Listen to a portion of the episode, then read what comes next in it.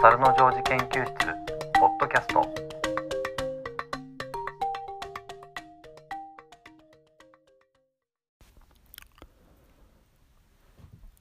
お猿のジョージ研究室ポッドキャスト。パーソナリティの立見明彦です。この番組ではハテナブログお猿のジョージ研究室の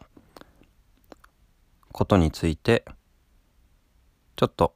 小話というか裏話的な感じで話をしていきます。え今日は、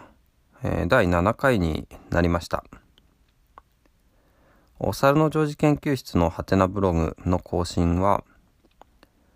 休んだりまた再開したりをしながらなんとか続けているところです。最近思ってるのが、とりあえず、登場人物だけでも、どんどん最新話まで更新しちゃって、それから学びポイントとかをカテゴリー分けをしていくとかっていうのもありかなとも思っているんですがでもまあ昔の記事を後から直すっていうのは結構手間なところがあるんでやっぱりコツコツやっていこうかなと思っているところですね。で今日はん日曜日なので昨日新しいエピソードが NHK の E テレで公開されたところなんですけどもえー、確か砂漠の話とあとは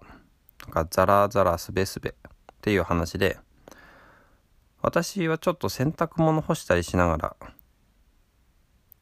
子供たちに見せていたのであんまりこう見ることができなかったんですがまあやっぱ子供としては面白かったのかな。まあ、ワイズマン博士が出てきたりねしていましたね。なんか動物が砂漠の動物がいくつか出てきていて動物のなんか勉強というか学びになりそうな回だったのかなと思います。今日はそうですね。ちょっとですね頭が疲れていてこのお猿の常時研究室っていうのを、まあ、どうしようかなっていうのはうまいこと考えられていないんですけども今まで、まあ、ポッドキャストで話した内容をもう一回見てみると、まあ、第1回大人になってもジョージの心をということで、まあ、どんな状況でも好奇心が持っていたいなという話ですね。え、第2回は、うん、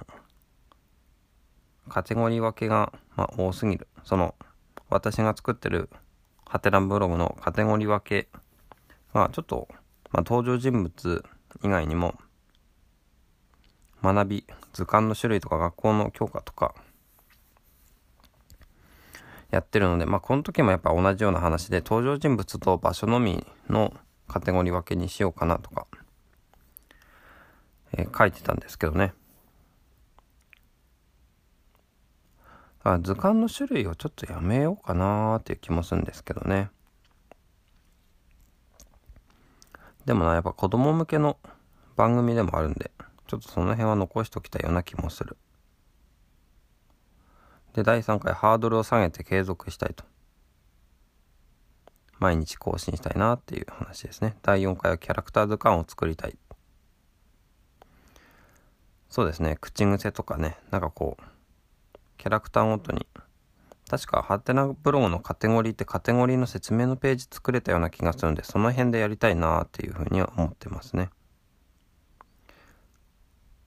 で毎日コツコツちょっと第5回は10分くらいで継続できるのであんまり気負わずにやってみようかなっていう話。と第6回は、おさのジョージは典型的なギバーだよっていうことで、ジョージ自体はまあ、あの、トラブルメーカーではあるんですが、やってることはこうみんなを楽しませたり、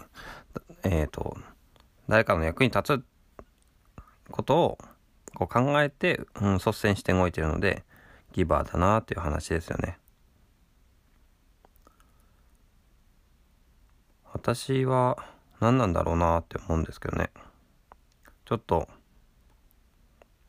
もうちょっと、なんだろうな、お猿のジョージを見習って、あとは黄色い帽子のおじさんを見習って、楽しく生きていきたいなって思います。なんかね、まあ、今日元気ないですね。この辺りで、ちょっと収録は終わりにしたいと思います。またコツコツ、ちょっと試行錯誤をしながら続けていこうかなと思います。最後までお聴きいただきましてありがとうございました。ではまた。